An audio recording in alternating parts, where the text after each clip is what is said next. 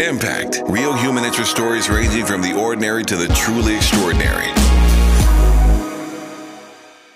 Disclaimer The opinions expressed by the guest and interviewee and those providing comments are theirs alone and do not necessarily reflect the opinions of VX3 Exchange or any employee thereof. VX3 Exchange is not responsible for accuracy of any of the information supplied by the guest. It is not the intention of VX3 Exchange to malign any community, religion, ethnic group, club, organization, company, or individual.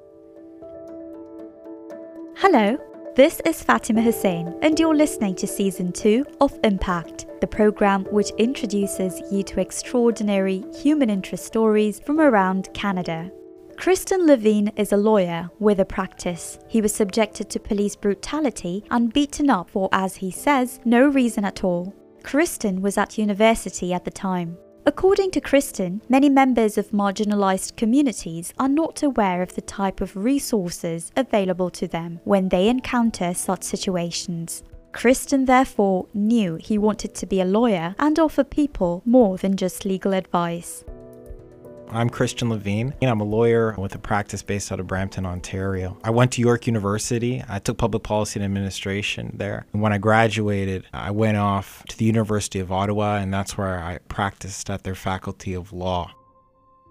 What inspired me to get into law was I saw the way in which I'd say members of my community, uh, but also a lot of those I grew up with, I saw the relationship which they had with policing, which they had with the state. And I hoped that if I could gain some type of power, if you will, through the practice of law, I could help to empower other individuals who are around me. I remember when I was in my first year and I had a job. I was coming home late from work one day, coming out to Brampton, and I got stopped by an officer. And an officer, he began questioning me. He said, What's your name? Where are you off? And I asked him, I said, Why? Is there a problem? He turned and he threw me on the ground. And another officer, he started searching me. And for me, it was a traumatic experience. It's something I never imagined would happen to me. I remember looking up and I was screaming out for help from passerbyers. Like there was a, a gas station that was basically right there. I was screaming out for help. And people kind of just walked past. And I guess it's because they assumed the worst. Maybe they assumed that I was a criminal. So these officers, they threw me in the patrol car and, and finally they let me go. And I remember calling my dad from a payphone and saying, Dad, you won't believe what just happened to me. Like these cops, they just came. They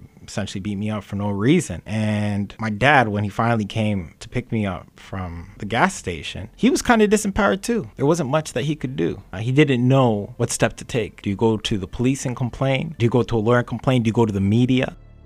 What I find, just on behalf of my community, when I say my community, I'm referring to like the black community here in Toronto. Unfortunately, a lot of us, because we we lack either the education or even the social capital, we don't know what resources are available to us when we face these types of situations.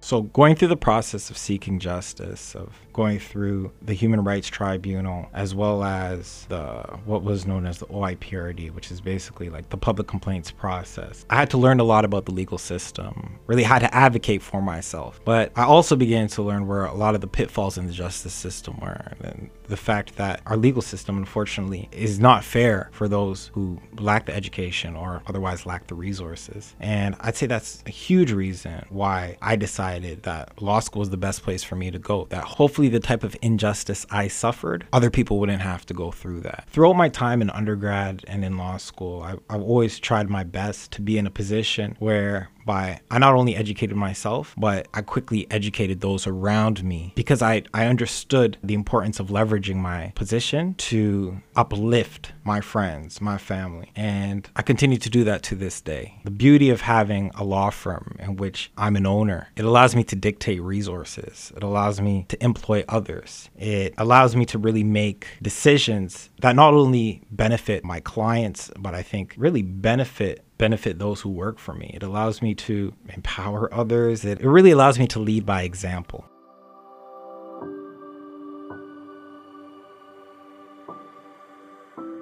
Growing up, I often thought to myself, or asked myself, why my family or even my friends, not to say that we were like destitute, but why we weren't doing as well as others, why we couldn't take part in society to the same degree as others. It really made me question what the institutional circumstances are that were at play that led to kind of our socioeconomic condition. And I'd say I've really become a student of business, of law, policing, and the justice system came to realize that when you talk about issues such as the over incarceration of black individuals or even the over policing of black communities, these are systemic problems, and systemic problems require systemic solutions. So, fast forward to law school. I remember sitting in classes, in my criminal class, and just listening to some of the things said by my peers. And I should say, I love the university faculty of law, but some of the s- statements made by my classmates would show that there was such a disconnect between their understanding of the criminal justice system and the way it, in fact, operated. I remember we were once having a talk about police brutality, and students sat in my class and they said, well, does this really happen? And I had to put my hand up and be like, actually, I myself was a victim of police brutality. So, of course, it happens. And unfortunately, for a lot of people, it's not until somebody close to them is a victim of police brutality or someone close to them it faces some sort of injustice that they come to accept that there's definitely an issue that's there, that policing as a system needs to be fixed.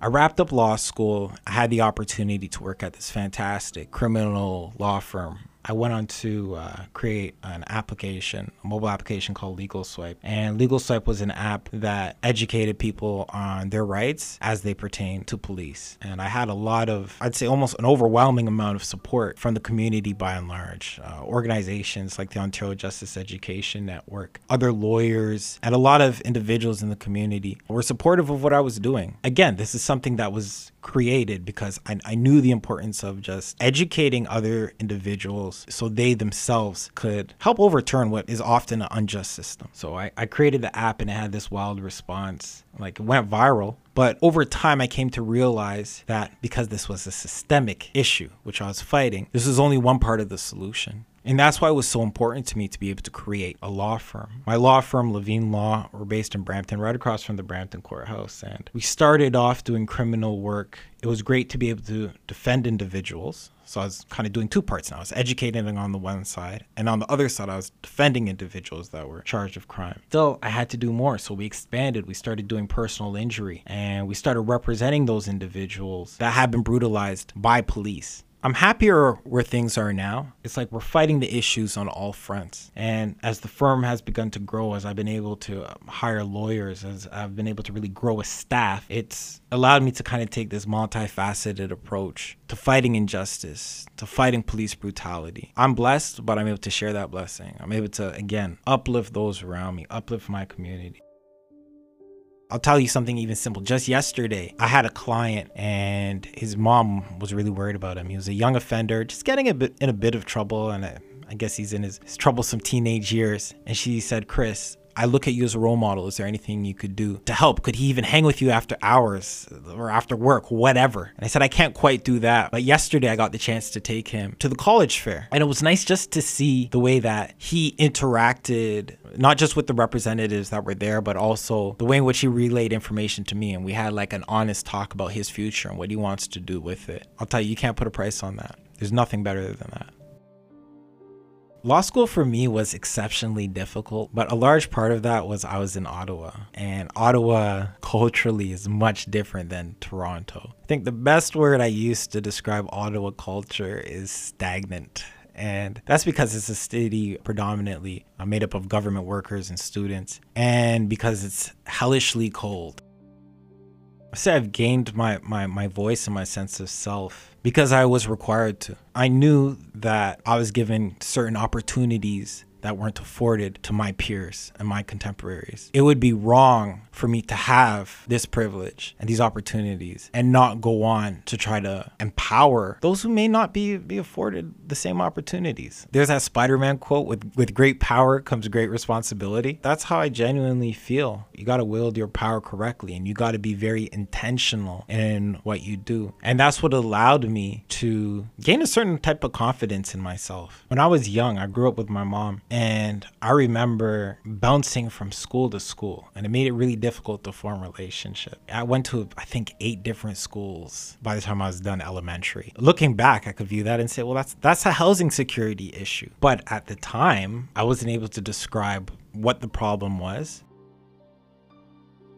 when I was challenging the police, when I went through the public complaints process, they assign a lawyer who's basically a police lawyer. So on some days, these lawyers represent the police. And on other days, they rep- seem to represent members of the public, or, or rather, this lawyer, I, I think specifically, she was responsible for bringing bringing complaints from the public and, and representing members of the public when they faced police. And I remember she took a very lackadaisical approach towards my case. And it was bad enough that I was brutalized by police, but then to have the one person who's supposed to be in my corner as a lawyer who's supposed to be fighting for me to feel that they don't care about my case, not only was it hurtful, but it just made me feel like the whole process was futile. It wasn't until I remember my actual the actual trial against the police or the, the hearing against the police, it lasted two days. I remember when she was done her cross-examination on the second day, they said, Well, you sir, do you want the opportunity to question the police? And I said, Yeah, I'm going to take them up on it. And I remember I just peppered the police with questions. I was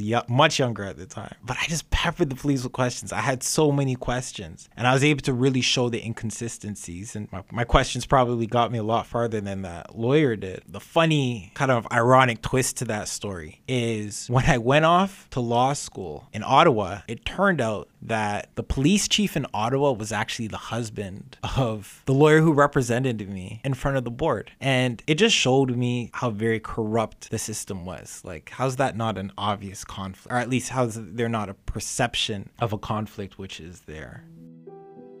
The statement that black people are most likely to be injured or killed by police is absolutely true, and it resonates with what I see in my practice before I was even called as a lawyer, I got a lot of really timely, I don't know, lucky chances to do important advocacy work. I remember in Brampton, there was a gentleman named Jermaine Carby who was shot and killed by police. And before I was even called to being a lawyer, I had to serve as his legal counsel before the Special Investigations Unit. And hearing the descriptors given by police and their explanation of the events that led to his untimely death, it just showed me how often black people, black males in particular, but black people as a whole, we're often demonized by police, especially in our interactions. Unfortunately, when a member of our community is hurt or killed, they're often the ones to be put on trial. And now I see it in my practice where even when I'm amongst a large group of people, unfortunately, police often focus their investigation on those who are black. I think partially because they're assumed to be criminal, but also partially because police know that black people are less likely to have the resources to hold them accountable or to have the knowledge to ask the right questions.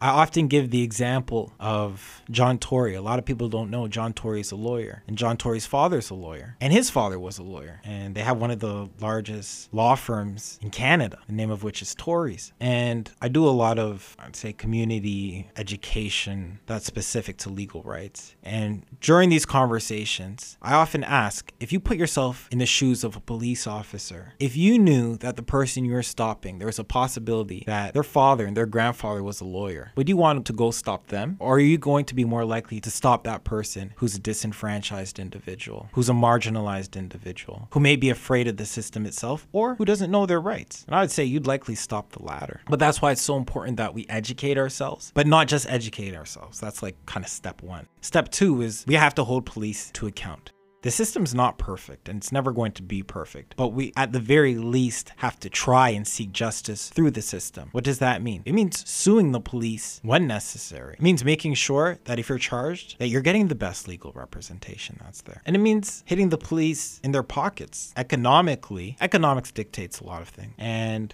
if police were to know that every single time they wrongfully stopped or carded, however you want to call it, an individual, that it was money directly coming out of their pockets, you'd see an absolute and profound change in the way which policing takes place. Right now, policing is based on quotas. It's a quota system. If people don't believe me, they could just look it up uh, online. Because it's a quota based system, that means police have to go about stopping a certain amount of individuals. They're required to in order for them to lay charges. So it's not a question as to whether police are going to stop individuals, but it's a question of who are they going to stop? When are they going to stop? If police were to be disciplined when they wrongly stopped individuals, then it would be a much different type of system. You'd have one where police are questioning why they're stopping an individual and whether it's worth stopping an individual, knowing what may result if that person doesn't deserve to be stopped. What I'm seeing is there's a change, I think, in public sentiment. The media is now addressing issues of police brutality, getting more coverage than it was historically. But also, there's changes in technology now. A lot of instances of police brutality and police killings are being caught on video. So it's giving the community as a whole the opportunity to really see that police are lying from day to day in order to justify their actions. So I think that helps for kind of changing the power imbalance.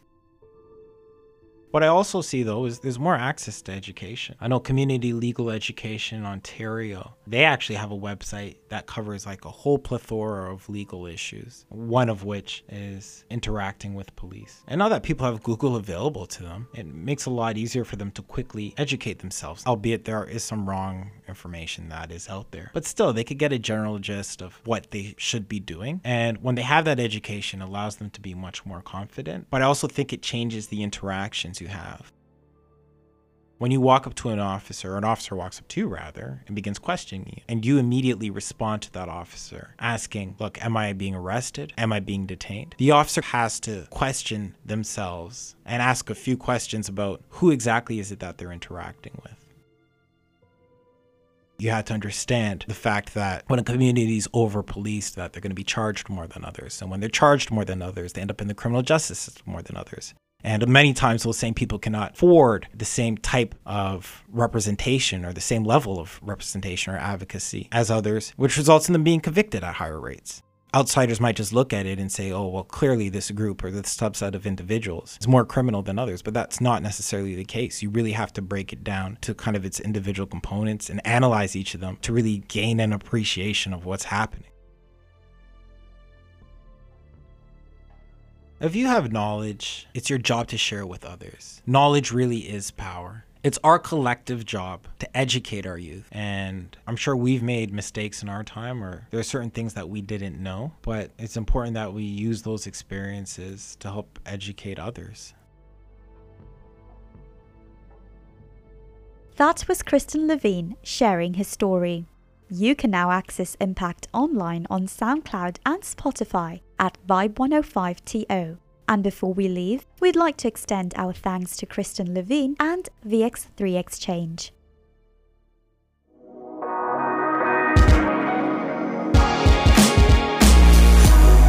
Impact is a production of VX3 Exchange, featuring the stories of extraordinary people, sharing their stories again and again at VX3Exchange.com or our social platforms at VX3 Exchange.